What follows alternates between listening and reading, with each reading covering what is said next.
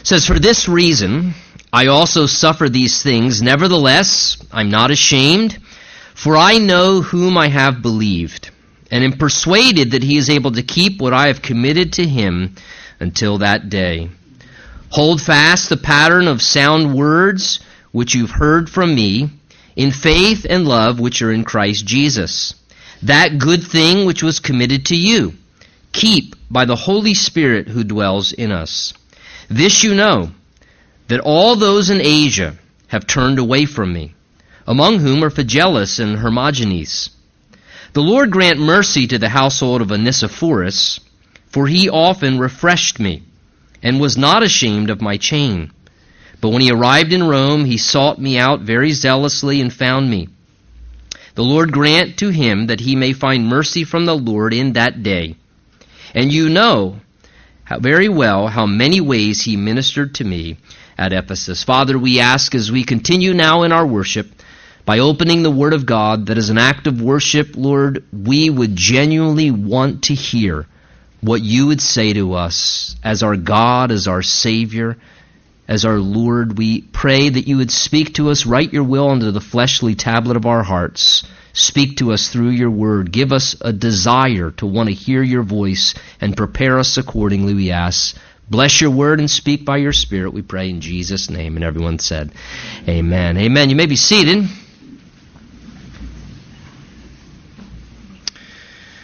You know, how important is loyalty to you in your life? I hope that it ranks up there pretty high among virtues that are important, especially given the fact that from what I see in my observation, in our current generation, it's kind of really sad to see that loyalty seems to be kind of a lost virtue, sort of a dying quality among humanity. That loyalty seems to be of very little importance anymore among humanity. Now, if you aren't familiar, just to perhaps validate it, let me remind you loyalty refers to, by way of definition, showing firm, constant support.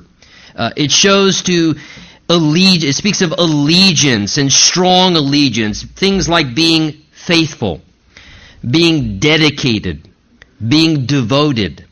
This is the idea of what loyalty represents. And in our passage this morning, we see references, examples to loyalty. The first thing that's spoken about is really the loyalty of God to us. And Paul speaks about that. Then in turn, he'll begin to almost say in a responsive way that there is loyalty that we should demonstrate towards the things of God, the gospel message, and the things the Lord has entrusted to us in our own lives, that, that we should hold fast to sound doctrine and what's important regarding the things of God. He then speaks about as well where the power and ability actually comes from for a person to actually remain loyal. How do we remain loyal? Loyalty is difficult sometimes, but he speaks about where the strength comes from to do that. He also speaks as well, we'll see in verse 15, about the reality that sometimes we're going to endure the heartbreak of people not remaining loyal to us.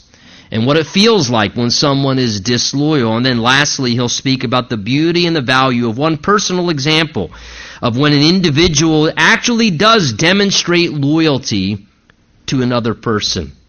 So look with me, if you would, as we begin to move forward here, where Paul says there in verse 12, For this reason I also suffer these things. Now remember our backdrop. Paul had just exhorted Timothy, reminding him that to some degree personal suffering was going to be attached to his belief in the gospel message of Jesus Christ and his willingness to share the message of the gospel. And he exhorted Timothy, remember, he said, not to allow himself to become ashamed of the Lord Jesus, nor to be ashamed of Paul, who he was in association with. And at this time, remember, Paul is a prisoner in a dungeon in Rome and was on death row. And Paul exhorted Timothy not to be ashamed of these things. And now he then says in verse 12, For this reason, Timothy, I also suffer these things. In other words, Paul was fully aware that the specific reason he was suffering as a prisoner in a dark, unpleasant condition of a underground Roman dungeon cell He says, the reason, and that word there, the reason, points back to verse 11. The reason, he says, for this is, look at verse 11, that Paul was appointed a preacher, an apostle, and a teacher of the Gentiles. So, Paul wasn't questioning, why am I going through this hard time in my life? He knew specifically the reason he was sitting in that dungeon, suffering in unpleasant conditions, was specifically connected to something. For this reason. And he points back to verse 11 as the reason, the fact that he was appointed to and was being faithful to being a preacher and an apostle and a teacher of the Gentiles. Paul, remember, wanted to minister, the Bible tells us, to the Jews. And in fact, Paul thought very strongly that he was the most well suited man for that job. I mean, Paul was thoroughly convinced my life, my experiences, my connection to the Jews, all the interaction I had among the Jewish culture, he was thoroughly convinced in his heart and his mind that he was the absolute perfect vessel to be the one to minister to the Jews, and yet God spoke to Paul and clarified to him, Paul, I know you may think that, but your assignment is actually going to be to a different group of people, to the Gentiles. Maybe that was because Paul felt so confident he'd be good with the Jews, that's why he maybe might not have been too good with the Jews. But with the Gentiles, he felt like, Lord, the Gentile, the, a Gentile is anyone who's non-Jewish. But he thought the Gen, but that he became the apostle predominantly to the Gentile people. And again, pointing this reality that Jesus sent Paul to the people that he wanted Paul to minister to. And Paul had to simply accept his assignment from the Lord. He didn't get to design his assignment. He accepted his assignment, went where the Lord sent him, and faithfully obeyed that calling. But that commission to serve as a preacher and a teacher, to do that missions work among the Gentile people, was not going to be easy. In fact, in Acts chapter 9, Jesus specifically said of Paul's ministry calling that he would suffer many things for my sake, Jesus said. And as Paul lived out his life and he was loyal to the Lord and to that work of the Lord, he fully understood that calling was going to include personal suffering. And that's why he says here in verse 12, I know that it's for this reason, being loyal to this calling God gave me. I know, he says, it's for this reason I'm suffering these things, what I'm enduring through. But notice Paul then follows up with a reference to the loyalty of the Lord. This is what he speaks about here as he goes on in verse 12. For this reason I suffer these things, but he says, Nevertheless, in spite of that, I am not ashamed, for I know whom I have believed and am persuaded that he is able to keep what I have committed to him until that day. So, in the midst of his suffering, Paul expresses there, verse 12, this confident assurance in the loyalty of the Lord to him. A confident assurance of the loyalty of the Lord to him. Paul says, look at it there in the text, I am not ashamed. In other words, I'm not embarrassed. I'm not intimidated. He says, I'm not disgraced to suffer through the hard things I'm going through. He says there, For I know whom I have believed. That is, put my full confidence in, where my total reliance is. The place I've put all my trust in and whom I've believed. Notice, if you would, in the text, he does not say, I know what I have believed. But he says, I know whom I have believed. Not what I have believed. In other words, a system of works or a philosophy of helpful ideas or a set of spiritual uh, you know mandates or truths. Now that's not to say that paul did not value highly accurate sound doctrine and truth from god's word.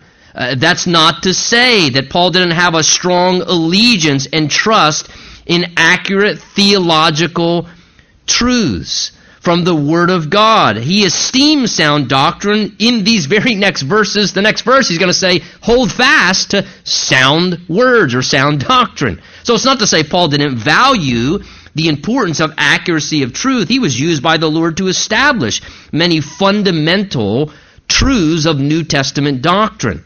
However, that being said, Paul's primary confidence, take note, was not in something, it was in someone. Paul says it's not that I'm confident because I know what I've believed. He says, I am confident, persuaded because I know whom I have believed in.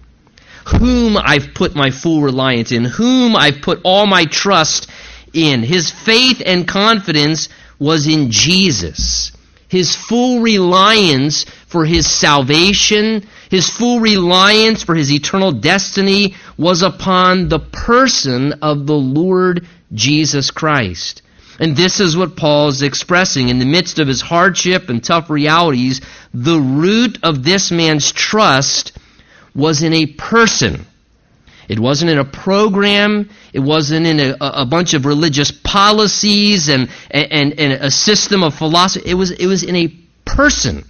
It was in the person of the Lord Jesus Christ that Paul put his full reliance in as Savior and Lord. And I'll tell you, the reason is because Paul knew that Jesus is reliable. And that Jesus never changes.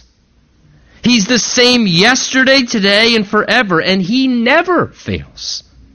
And He never forsakes. That He is a constant anchor, the rock of ages, and reliable. And so Paul says, I'm persuaded because of who He is. I'm, I'm confident and reliant, he says, fully certain, absolutely persuaded and sure that he says that he, look at the text, that he is able to keep.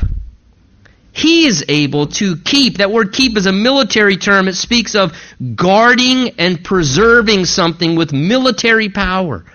That he's able to keep and guard, he says there, verse 12, what I have committed to him. What was it that Paul had committed to Jesus? His life. That's what Paul committed to Jesus.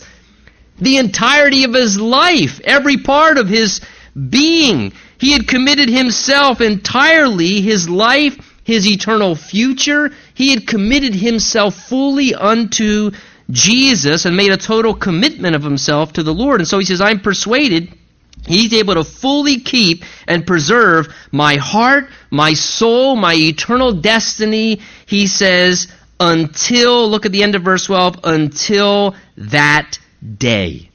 That day. Now, Paul knew that those he was writing to understood what he was referring to. That is a reference there, that day, to the special eternal day when a believer meets the Lord Jesus Christ and actually is in the presence of the Lord in heaven to be rewarded for how they serve the Lord. Paul's going to say in the end of the letter, 2 Timothy 4, this, he's going to say, The time of my departure is at hand. I'm about to die. I fought the good fight. I finished the race. I've kept the faith. Finally, listen, there is laid up for me the crown of righteousness, which the Lord, the righteous judge, will give me on that day. Again, same term, that day this special, unique day when the believer passes into eternity, whether by our physical death or by what the Bible refers to as the, you know, the, the, the catching away of the saints, the rapture, uh, this event that we speak of when Jesus, prior to his second coming to this earth to set up his kingdom literally, and prior to the tribulation period where the judgment of God will be poured out on this earth for seven years, that Jesus is going to rapture, immediately remove and catch away all saints. All true believers will be snatched off of the earth instantaneously. So whether it's by our death physically, or through the rapture of all the true Christians being taken off this earth into the presence of the Lord before the judgment of God is poured out, it's an appointed day where we shall stand before the judgment seat of Christ. Now, again, this has nothing to do with us being granted access into heaven. We've already been granted access into heaven. It's not a judgment of our eternal condition. We are in the presence of the Lord.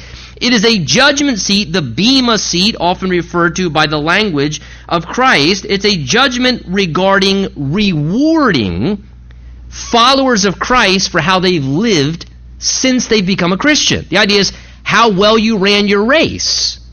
and how faithful you were to the calling the Lord gave you as a follower of Him. It's a judgment of rewards for how we've lived since we've been a Christian, and we're rewarded according to how faithfully we serve the Lord and how fruitful we were on the earth for the kingdom of God. The same way the athlete as they run their race afterwards, remember the Olympics were not too long ago, after the athletes compete, then they have a time of, of receiving the rewards, the giving out of the medals. And this was common in the Greek games, in the early Olympics, where there were judges that presided over the event, made sure that you did everything according to, to the rules and the standards. And then at the end, the judges, you'd appear before the judgment seat, the bema seat, the judges would then give out the rewards, the wreaths, the, you know, the, the, the things that would adorn those for how well they did, how well they performed. This is the idea that there is coming a day when we will stand before Jesus. We have access into heaven, but we'll be rewarded according to how well we live for the Lord. How faithful and fruitful of a Christian we sought to be. 1 Corinthians 3 speaks of it. Let me read to you from there. It says, Now if anyone builds on a foundation, that foundation is Christ alone. If you build on the foundation then with gold, silver, precious stones, wood, hay, or straw, each one's, listen, each one's work will become clear. For the day will declare it, because it will be revealed by fire, and the fire will test each one's work of what sort it is. If anyone's work on which he has built endures, he will receive a reward. If anyone's work is burned, he will suffer loss, but he himself will be saved, yet so is through fire. So the Bible speaks that there is coming a day for us as Christians when we are going to, once we have access into heaven, stand before the, the judgment seat of our Lord Jesus Christ and He will evaluate us for how we live for Jesus. Were we a faithful Christian? Were we a fruitful Christian? Or were we a carnal Christian? Were we someone who our soul was saved, but we had a wasted life afterwards? Were we someone who lived for Jesus and had an impact for the kingdom of God? Or did we know Jesus but just live for ourselves and just sought to impact making our life better on the good old earth? And our, our lives and our works are going to be evaluated, tested by the fires of the Lord that will prove out is it good, you know, uh, quality gold, silver, or is it just wood, hay, and stubble that all just kind of goes out and it will be evaluated. And he says here, those who, who did that which was good and fruit, there will be rewards given. This is what Paul's talking about. Rewards given out. And he says, others what they did, which was basically of no worth at all, very little, it'll just be burned up. And he says, they themselves, he says, their work will be burned, they'll suffer loss, but yet be saved, yet those through fire. In other words, the, uh, the indication is like some believers are going to get in by the, the smoke and seat of their pants. You're saved by faith, but you may smell like smoke for a little while. You got in, but whew, you guys still smoking. He just got in. He faith alone. Praise the Lord for that, right? By grace and through faith we're saved. But no reward. Nothing of eh, well, I don't care about crowns. You will when you're in heaven. I don't care. I don't care about crowns. I just want to go to heaven. I don't care about crowns. We're going to feel really weird when we're all standing around the throne of God, casting our crowns at the feet of Jesus, and you're going, "Could I borrow yours, please?" Just one time, I want to try it. That's why we faithfully live for Jesus. And Paul says it's that day that one day we're going to stand before the Lord. And it's with that idea of describing that day, Paul says, I'm persuaded, he says, that whom I believed is able to keep what I have committed to him until that day, that eternal day. What Paul's declaring there is he's expressing how comforted he was that he was fully confident that Jesus would remain faithful to him until that special eternal day. He's saying from the day that I got saved until the day I'm standing in his presence there, you know, answering for my Christian life, he says, from the moment I made a commitment to the Lord until that day I stand before my Lord, Jesus is going to remain faithful to me. He's going to keep me and help me and he's able. And from this, I think, verse 12, we, we can learn a, a few lessons for ourselves. One of them being is the root and basis of our belief, according to what Paul says there, should not be technically in something, it should be in someone. Paul said, I know whom I have believed. Not that we shouldn't believe the truths of the scriptures, but the thing our confidence should be in spiritually, eternally, should be the person of the Savior, the Lord Jesus Christ. That our confidence and faith, our reliance for the forgiveness of sin, our, our confidence in the fact that we are going to have access into heaven at some point after our life on earth is over, that faith and confidence must be, listen, in Jesus, in the person of the Lord and Savior Jesus Christ. And listen, don't overlook this subtle but yet very critical distinction.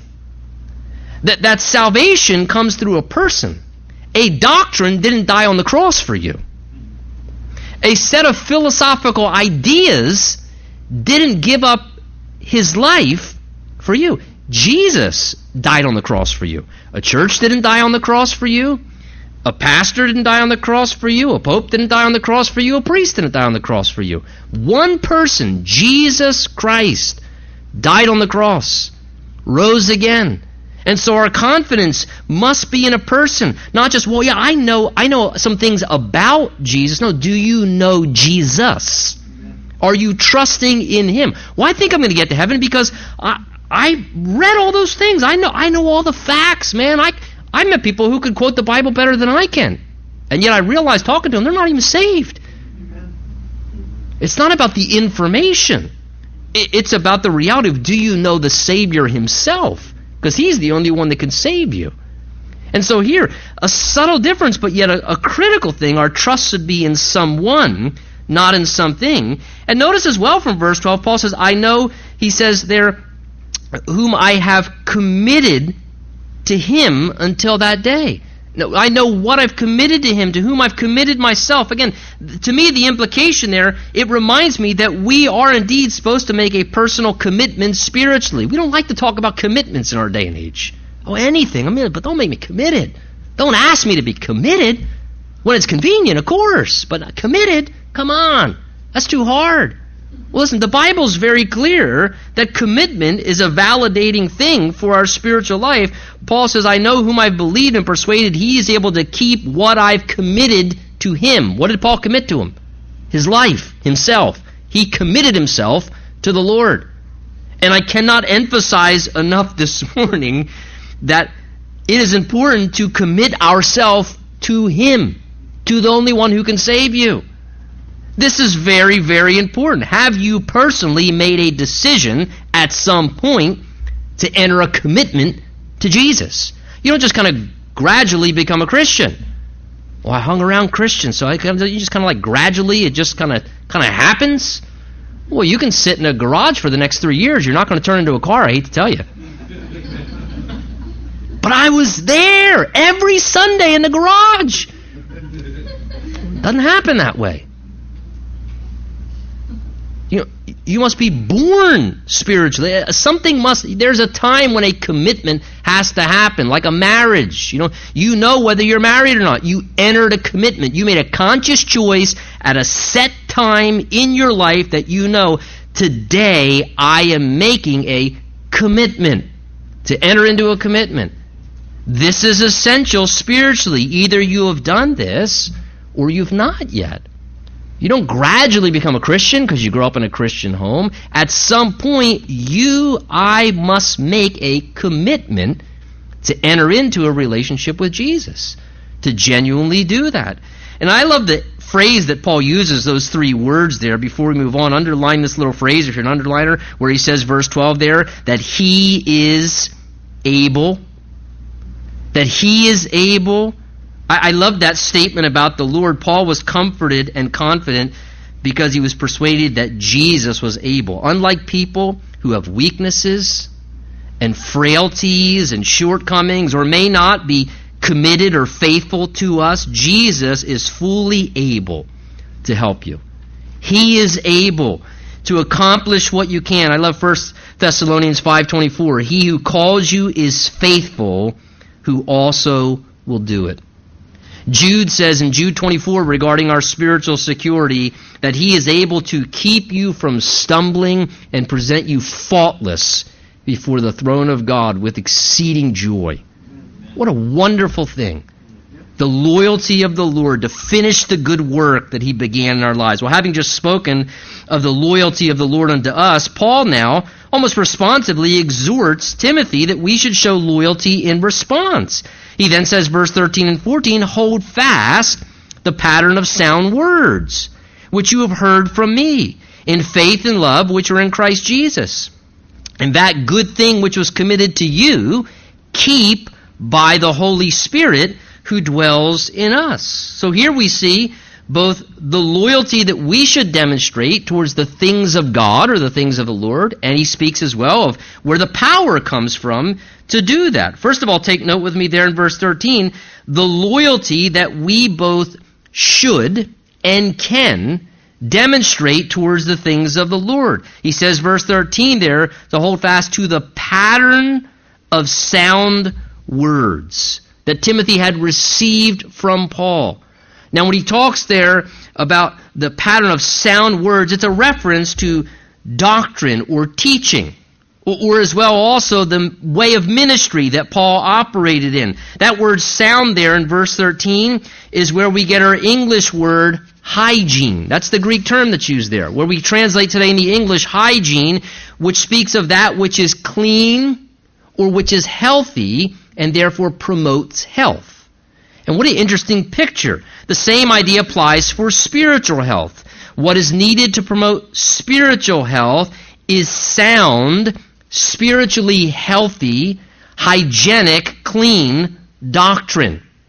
Sound, healthy doctrine or teaching from God's Word is important for a believer to be receiving if they are going to become and continue to remain healthy. It's that sound, healthy teaching that promotes spiritual health. Being fed and supplied sound doctrine ensures spiritual health. So what Timothy had heard and received from Paul, sound doctrine, and was now passing on to others. Paul uses that term there, the pattern of sound words. The word pattern there is the, the Greek where we would get schematic, a, a plan, something that's used to follow and to replicate, to repeat, kind of a model and what he's speaking of, no doubt, of his own ministry style. Paul was someone who speaks of how he taught the full counsel of God.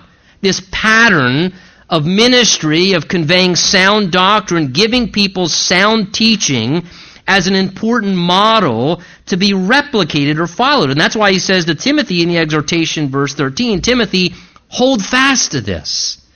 Hold fast, he says, to this pattern of sound words or sound doctrine which you've heard and learned from me. Hang on to this, he's saying. Don't waver from it. Don't let go from this model of ministry, from this form of healthy teaching that promotes spiritual health. Stay in the lane. Be anchored despite temptations to be pulled away or pressures that might say, you know, you got to try this. This is more what people like nowadays. He says, Timothy, no, hold fast, hold the anchor. See, there's always going to be temptations to pursue other things. There are always going to be pressures that blow against the church and through the church to go after all kinds of other things, to pull us away. And the Bible is saying we have to hold on to the pattern of sound doctrine, of healthy teaching, which keeps people spiritually healthy. The church needs to remain on that path of ministry, and Timothy needed to be loyal to what he knew was best for the health of God's sheep. This is what Paul's exhorting him to do. In verse 14, he says to Timothy, That good thing which was committed to you, keep, he says, by the Holy Spirit who dwells in us. Again, the word keep, same term. Guard, protect.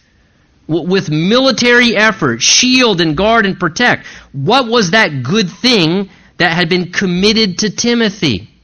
Well, that good thing that had been committed to Timothy is no likely a reference to simply the gospel.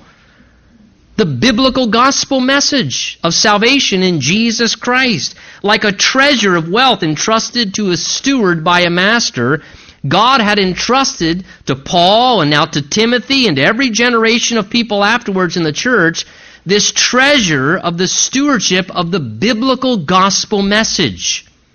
That we've been committed to our trust to take and to preserve the accuracy of and the purity of it and to, to use it to facilitate conveying the truth of how people come to know Jesus Christ, how people have their sins forgiven, how people get saved, how people go to heaven. And he exhorts Timothy to be loyal to God regarding this stewardship. And as believers, certainly we should always remember that we indeed have a spiritual stewardship that's been committed to us in our generation of the church to, to maintain and to protect that which is right and good for spiritual health. Sound doctrine, healthy biblical teaching, giving people the Word of God rightly interpreted in context, conveying to them the truths of the Word of God. Healthy teaching so that people can become healthy followers of Christ the biblical gospel, that we would protect and preserve the message of the biblical gospel message. Giving that to each generation so that souls can be saved.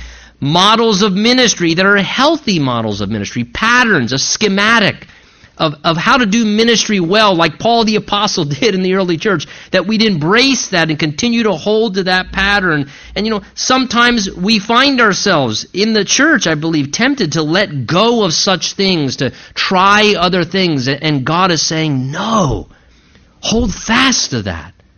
Hold fast to these things. These are what human souls need. Now, notice secondarily where that desire and power and ability comes from for us to remain loyal. We're challenged to remain loyal ourselves.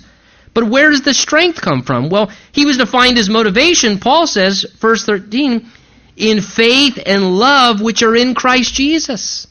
In other words, I sense Paul saying, Timothy, here's your motivation for remaining loyal.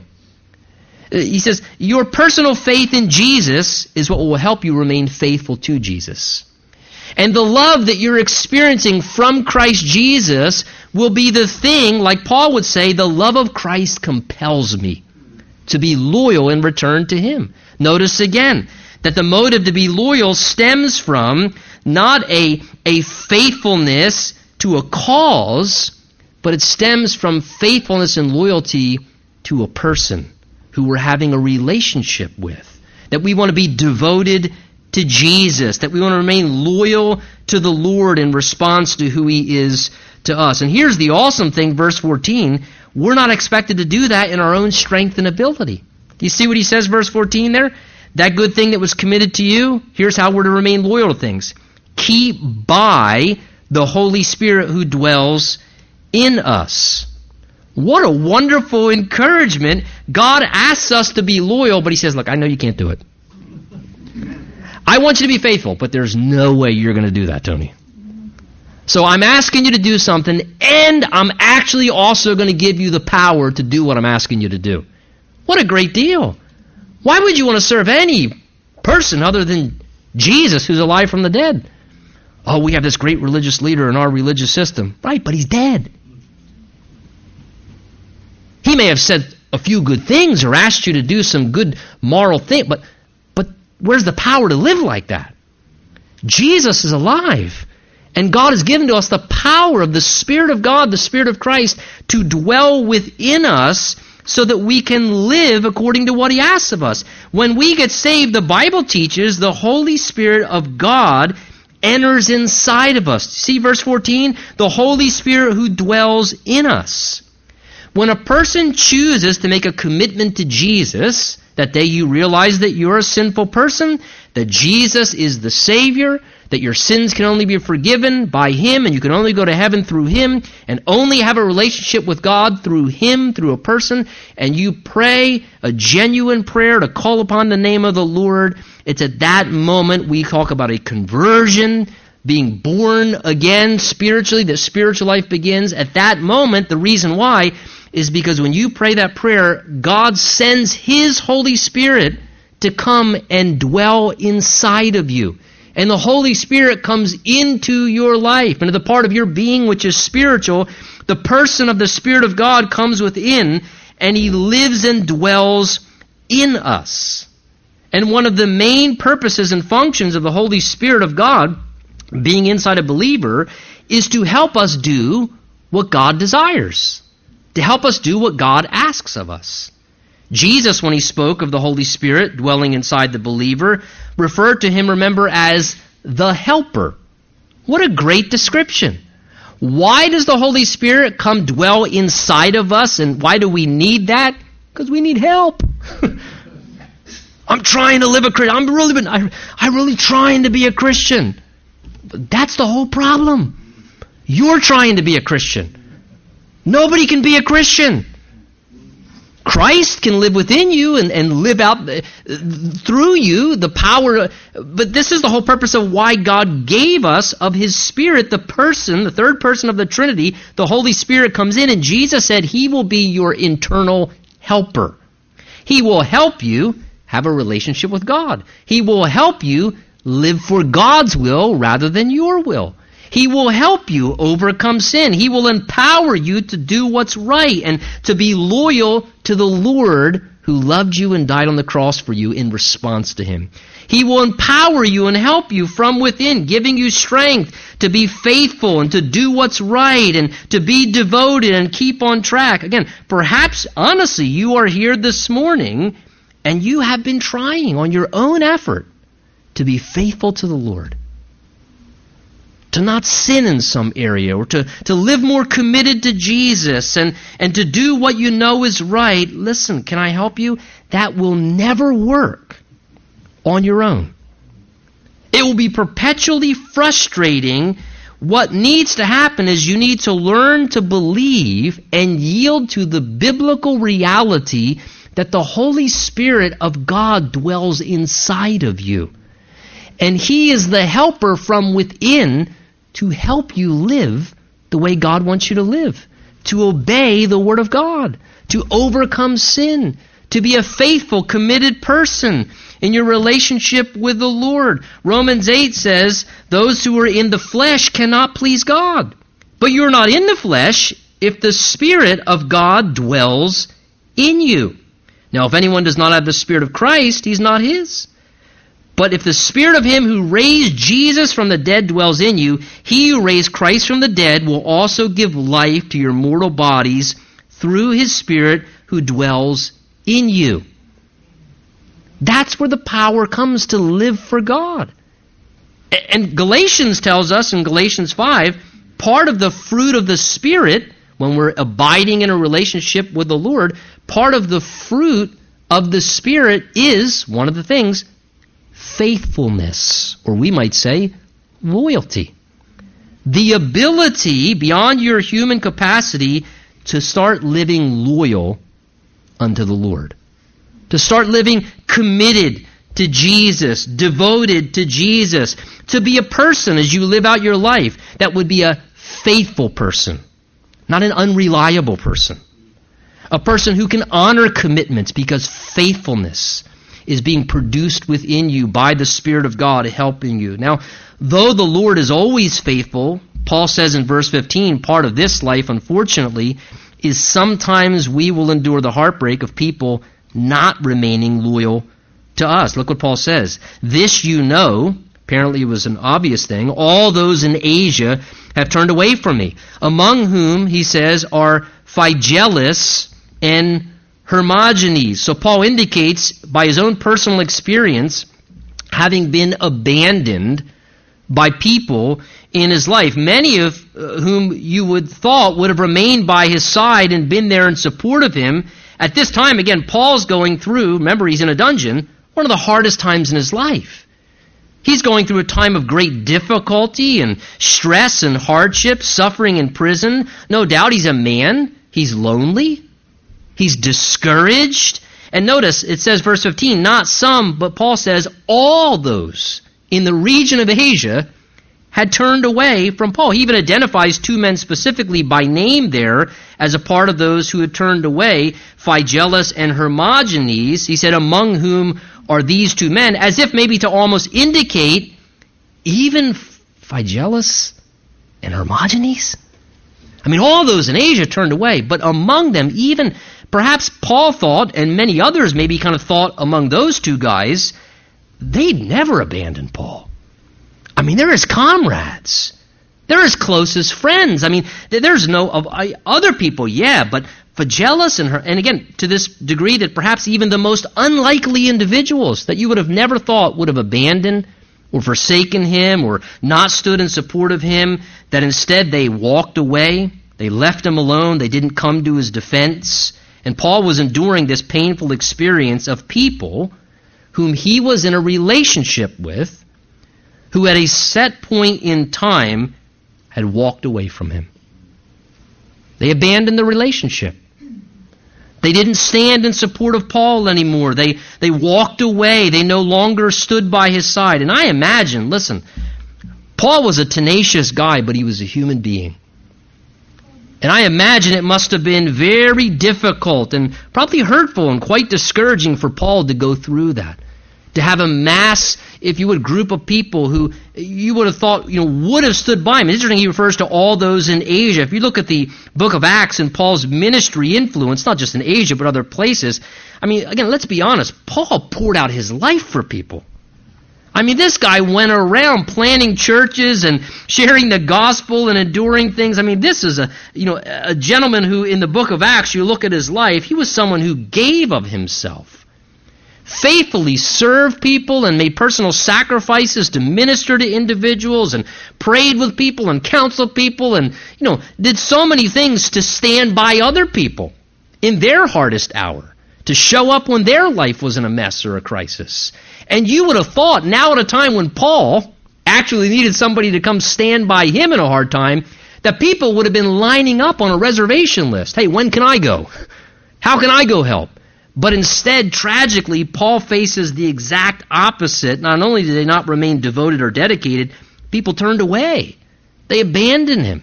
They didn't stand together with him. And look, part of life, ladies and gentlemen, if you have not figured it out yet, and part of relationships unfortunately, in this world of sin and selfish people, will unfortunately include times in your life when people aren't going to remain loyal to you. You're going to be abandoned. At times, you're going to be forsaken. You're going to find yourself facing the reality of somebody abandoning ship, people turning away. Not everyone is going to remain loyal. Not everyone's going to honor their commitments. Not everyone's going to remain faithful to you. And sometimes it may be the person that you least expected would become unloyal to you. Perhaps some of you here this morning, you've experienced that reality in some personal relationship. Maybe you've experienced it in a partnership where you've kind of worked together with someone and then at some point they abandoned and they were no longer loyal. They walked away. This happens. But let me encourage you with this Jesus was perfect and he treated everybody properly, and people abandoned Jesus. And so I say that for this reason. He understands the pain and struggle associated with being forsaken. And there is no therapy class or anyone that can help you more than Jesus if you've had someone abandon you. Now, in contrast to the abandonment, Paul points out, despite the unfaithfulness of so many who turned away and forsook him, he honors one man who did the opposite as a faithful friend. He says, verse 16, The Lord grant mercy, however, to the household of Onesiphorus, for he often refreshed me. He was not ashamed of my chain. But when he arrived in Rome, he sought me out very zealously and found me. The Lord grant mercy to him that he may find mercy from the Lord. Notice again, in that day, that eternal day we talked about. And you know how well, how many ways he ministered to me at Ephesus. So from Onesiphorus, Paul shows us here the beauty and the value of when a person does the exact opposite. When they remain loyal. When they remain faithful to another person. He describes how in a time when many were abandoning him, he says, this one guy, he remained loyal, man. He demonstrated his faithfulness. He actually sought Paul out and did what he could to help and bless Paul and stand by him. And I think it really mattered to Paul. That's why he wrote it down. Because this really stood out to him. And he thought it was a wonderful example. He describes what this guy did to show his loyalty and faithfulness there in the text. Paul says, While I was here in prison, he wasn't ashamed of me or my chains. In fact, he says, This guy actually sought, he traveled all the way from Ephesus to Rome, and he sought me out and found what underground dungeon I was in to come and show support to me and loyal to me. Again, without a, a formal directory, no lookup system. He couldn't Google them or you know figure out what. He had to go from prison to prison. And think of this: looking for what? A prisoner to associate himself with the prisoner, the Apostle Paul. And he went around searching out and diligently looking for Paul, asking where he was until he found him, diligently searching him out. When he arrived there in Rome, Paul, he said he zealously looked until he found me, but he was willing to associate himself with Paul the Apostle. And he, and he wasn't ashamed, even if that meant personal risk. Even if no one else wanted to stand with him, he was willing to sacrifice because he loved Paul personally, and he wanted to make sure he demonstrated that. And he wanted to stand by Paul's side and do what he could to help and encourage him in a hard time. This guy was what we might call a, a true friend. The Bible says a friend loves at all times, and a brother's born for adversity. Onesiphorus is a picture of a loyal comrade, a faithful brother. And listen, leadership can be a very lonely place. And even people like an Apostle Paul need people in their life who just love them as a person and who care for them just as an individual and would remain faithful to them and to their work, even maybe when others would turn away or choose not to. Paul says there in verse 18, this guy, he says, even when I was back in Ephesus, Paul says, you remember how many ways he ministered to me. Perhaps it just seems that Onesiphorus was someone who just tended to be somebody in Paul's life that he just looked for a way. How can I alleviate his burden? What could I do? Maybe a, a task or something to just make his load a little bit lighter or to assist him or bless him somehow. Perhaps he sought maybe even just to be different than others. And maybe when others were complaining, he thought, I'm not going to complain. Everybody else does that. But Paul says he found so many ways to minister to me. And I love what he says, verse 16. Look at it with me there. He says, He often refreshed me. I love that. He says, This guy, he often refreshed me. He energized or inspired me. That is, he wasn't a draining person. He wasn't somebody that exhausted Paul when he was around high maintenance. Instead, he conducted himself in a manner that brought refreshment. Paul would basically be saying, Man, being with that guy is so refreshing. Whenever I'm with him, I, he just refreshes me, man. He just has a way to bring such refreshment. and he says in light of that, Two times, verse 16 and verse 18, may the Lord grant mercy to him, bless his house, and reward this man on that day when he stands before Jesus for being a faithful comrade. You know, I think Onesiphorus is a great example for us to seek to model his loyalty, taking initiative, maybe at times to go seek out somebody who needs a little bit of help or encouragement. And that we'd actually go seek them out and, and take the initiative to sacrifice. Hey, I just feel like I need to go seek that person out to encourage them or do something to, to bless them. That we'd be a loyal friend to those who God's given us a relationship. That we'd find different ways to minister to people. Maybe it's practical ways. Maybe it's spiritual ways to just speak words of encouragement or something, but find ways to minister to people. But above all else, that we'd make an effort, like Onesiphorus, to be someone who refreshes others. Hey, ask yourself this question. When you spend time with people, afterwards, do they feel refreshed? Or do they feel drained? Really, we should be conscious of this. Because sometimes, even in good intention, you know, we can seek to be very helpful, we think, in somebody's life, and the reality is we are draining, sucking the life out of them. How wonderful to be more conscious of how can I be a refreshment when I spend time with that person? That when we spend time with people, instead of draining them or exhausting them, that we purpose to conduct ourselves in a way where they would feel refreshed, renewed. What a wonderful thing. The Bible says Times of refreshing come from the presence of the Lord, right in the book of Acts. Times of refreshing come from the presence of the Lord. So if the Lord's presence is within us, when we're in other people's presence, may bring a time of refreshing as the Lord works through our lives. Let's stand together and pray.